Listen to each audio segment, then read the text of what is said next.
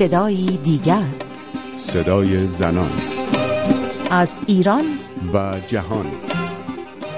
دیگر نمی‌توان موضوع ختنه زنان در ایران را کار کرد. سازمان ملل از سال گذشته نام ایران را در میان کشورهای قرار داده که در آن ختنه رواج دارد و در سالهای گذشته تحقیقات میدانی صورت گرفته که همگی معید وقوع ختنه زنان در ایران هستند.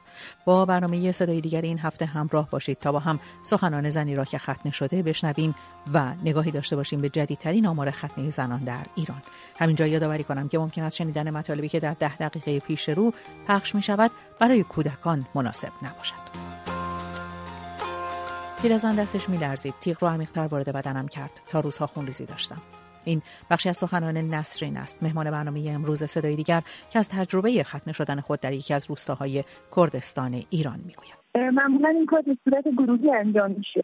دختر رو به بهانه اینکه دارن براشون جشن می‌گیرن جمع می‌کنن دور هم این کار رو مادر بزرگا انجام میدن.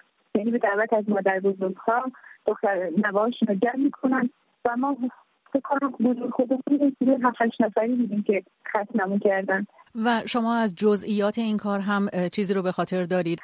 بله عموما اینکه از یه چیز استفاده می‌شد که از لحاظ پزشکی خیلی مردم به این مسئله توجه نمی‌کردن.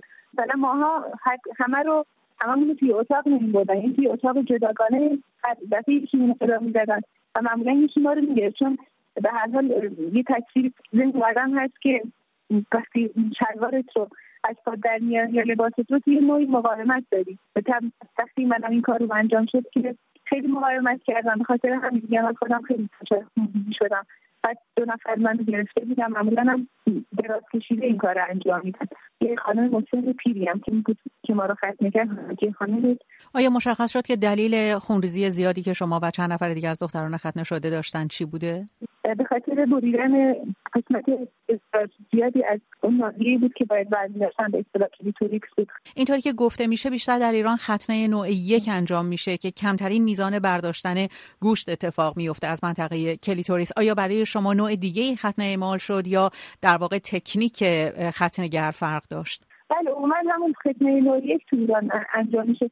ولی من میگم چون هم خودم و یکی از دختر که خیلی مقاومت کردیم اون خانمی که این کار انجام داد پیرزن بود دیگه. معمولا اونم دستش میلرزه. خطی مثلا تو سطح عمیقتری برش داده بودن کلیتوریس ما رو. عموما برای کودکی هم دستگاه تناسلی دخترها خیلی رشد نکرده. می‌خواستم بدونم که آیا شما در تمام طول سالهایی که متوجه شدید در واقع که براتون عمل ختن انجام شده هیچ وقت به این فکر کردید که به دنبال جراحی برید که بتونه این آسیبی رو که بهتون وارد شده ترمیم بکنه؟ یا در ایران اساسا ترمیم بدن ختنه شده یه زن اتفاق میفته یا نه؟ من توی دبیرستان خیلی به این مسئله حساس شدم و معلمان میپرسیدم یا آشنا یکی از که پزشک بود می‌گفت که این چه این کرد. حداقل توی ایران که مثلا خود ختنه خیلی مورد پستش قرار نگرفته.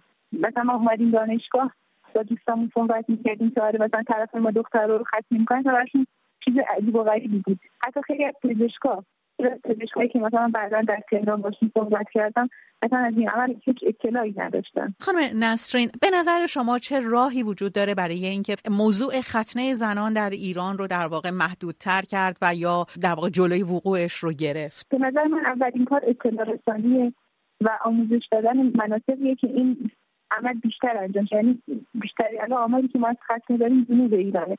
به نظر من وزارت بهداشت باید وارد عمل بشه. مرکز بانوان ریاست جمهوری باید وارد عمل هم آموزش هم آگاهی. یه سری جلسات لازمه که از لحاظ پزشکی این آدما رو آماده کنن که از لحاظ پزشکی به نظر من شروع بشه تا به لحاظ فرهنگی برسه. چون به نظر من با آموزش دادن و آگاهی از خطرات این کار خیلی میشه جلوش میگه مناطقی واقعا نیازمندی یکی جنوب هست. هم کردستان که توی اکثر روستاها این عمل انجام میشه. آگاهی خیلی بهتر اینطوره. چون ما خودمون می‌رفتیم اطلاع رسانی می‌کردیم می‌گفتن که به ما مثلا مرکز بهداشت به ما چیزی نگفت و شما فکر می‌کنید چرا تا به حال وزارت بهداشت در این مورد هیچ واکنشی نشون نداده و هیچ پیگیری نکرده؟ بله به نظر من وزارت بهداشت هم خودش در جریان نیست که این پدیده چقدر شیوع پیدا کرده یعنی چقدر ریشه ای بوده.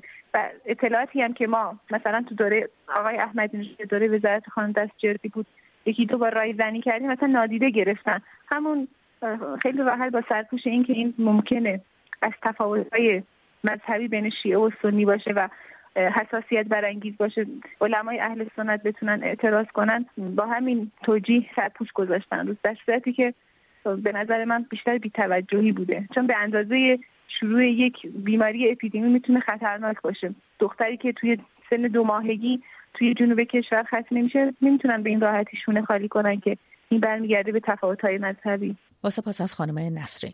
امسال هم روز جهانی منع ختنه زنان در جهان را در حالی پشت سر گذاشتیم که علیرغم وقوع ختنه زنان در ایران رسانه های داخل کشور هیچ خبری در این زمینه منتشر نکردند. این سکوت خبری در حالی رخ داد که روز شنبه در مراسمی در کتابخانه ملی ایران از تحقیقی جدید در مورد ختنه زنان با عنوان پژوهشی جامع بر ختنه زنان در ایران نوشته کامیل احمدی رونمایی شد. کامیل احمدی در مورد نتایج تکان دهنده این تحقیق به رادیو فردا می‌گوید.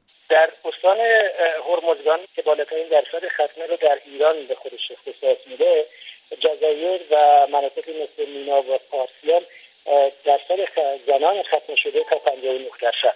حالا از این 59 درصد درصد بچه های زیر پنج سال رو چیزی در حدود 35 درصد بعد از این استان در رتبه دوم استان کرمانشاه قرار می‌گیره توی منطقه اورامانات و کردستان کرمانشاه که سنی مذهب هستن. و بعد از اون توی استان کردستان با بالاترین درصدی که ما به دست آوردیم 46 درصد و استان آذربایجان غربی با کمترین که 31 درصد هست.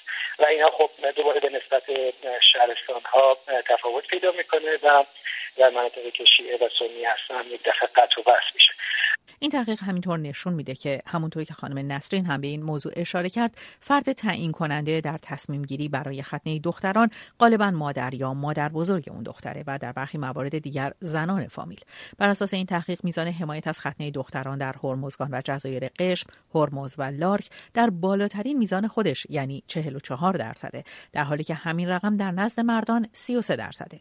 در پاوه و جوانرود کرمانشاه این رقم کمتره و 21 درصد زنان و فقط 10 درصد از مردان از ختنه زنان حمایت می‌کنند. بنابر نتایج این تحقیق مردان کمتر از زنان در مورد ختنه دختران دغدغه دارند و با این همه زنان تحت فشار نامرئی مرد سالاری قرار گرفته و تصمیم گیری می‌کنند. کامیل احمدی در مورد حامیان ختنه زنان در مناطق روستایی ایران میگه. تحلیلی که از نوع در ایران می‌تونن داشته باشم. بیشتر به جا آوردن یک سنت هست یک سنت مذهبی که بعضی از پیروان امام شافعی در گروه سنی مذهب ها بر این اعتقاد هستند که برای بشاشیت چهره سهول کردن و آسان کردن رابطه جنسی میان زن و مرد ختنه دختران مستحب و خوب هست.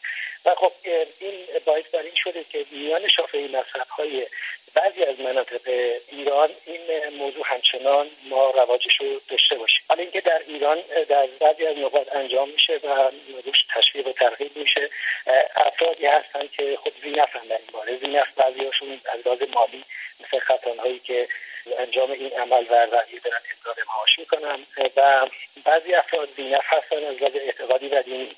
مثلا بیشتر خانم های مبلغان دینی در روستا یا مله های روستا خانماشون این کار رو دارن تبلیغ می‌کنن. ایران از سال گذشته در لیست کشورهایی که در اون عمل ختنه انجام میشه قرار گرفته اما به نظر می‌رسه که این موضوع مورد توجه مسئولان بهداشتی ایران قرار نگرفته. آقای احمدی در این زمینه معتقده؟ مهمترین علتش واقعا نبود اطلاعات کافی در مورد ختنه زنان در ایران. این که تا به امروز در مورد ختنه در ایران انجام شده فقط منحصر به چند کار میدانی و دانشگاهی هست. و به خاطر اینکه این تحقیقات خیلی مختصر و محدود بودن معمولا توجه زیادی در سطح جهانی و اینکه نشده ولی این وضعیت خوشبختانه الان تغییر کرده و به نسبت اینکه در دستور کار سازمان ملل قرار گرفته در ایران توصیه شده که روی این موضوع کار کنه این مسئله الان جدیتر هست و خب تحقیقات جامعتری الان موجود هست اطلاعات خیلی موثقی که شما رو هدایت می‌کنه دقیقا به نقاطی که درش خط انجام میشه اسم روستاها رو نام خطاها رو و افرادی که این کار رو تبلیغ و تشویق می‌کنن. یعنی مسئله ختنه در ایران دیگر قابل انکار نیست. با سپاس از کامیل احمدی پژوهشگر و مردم شناس ساکن ایران. به پایان برنامه این هفته صدای دیگر رسیدیم. همچنان می‌تونید به صفحه فیسبوک ما برید و نظرات خودتون رو با ما و دیگر مخاطبان رادیو فردا در میون بگذارید. تا هفته دیگر و صدای دیگر پاینده باشید و شاد.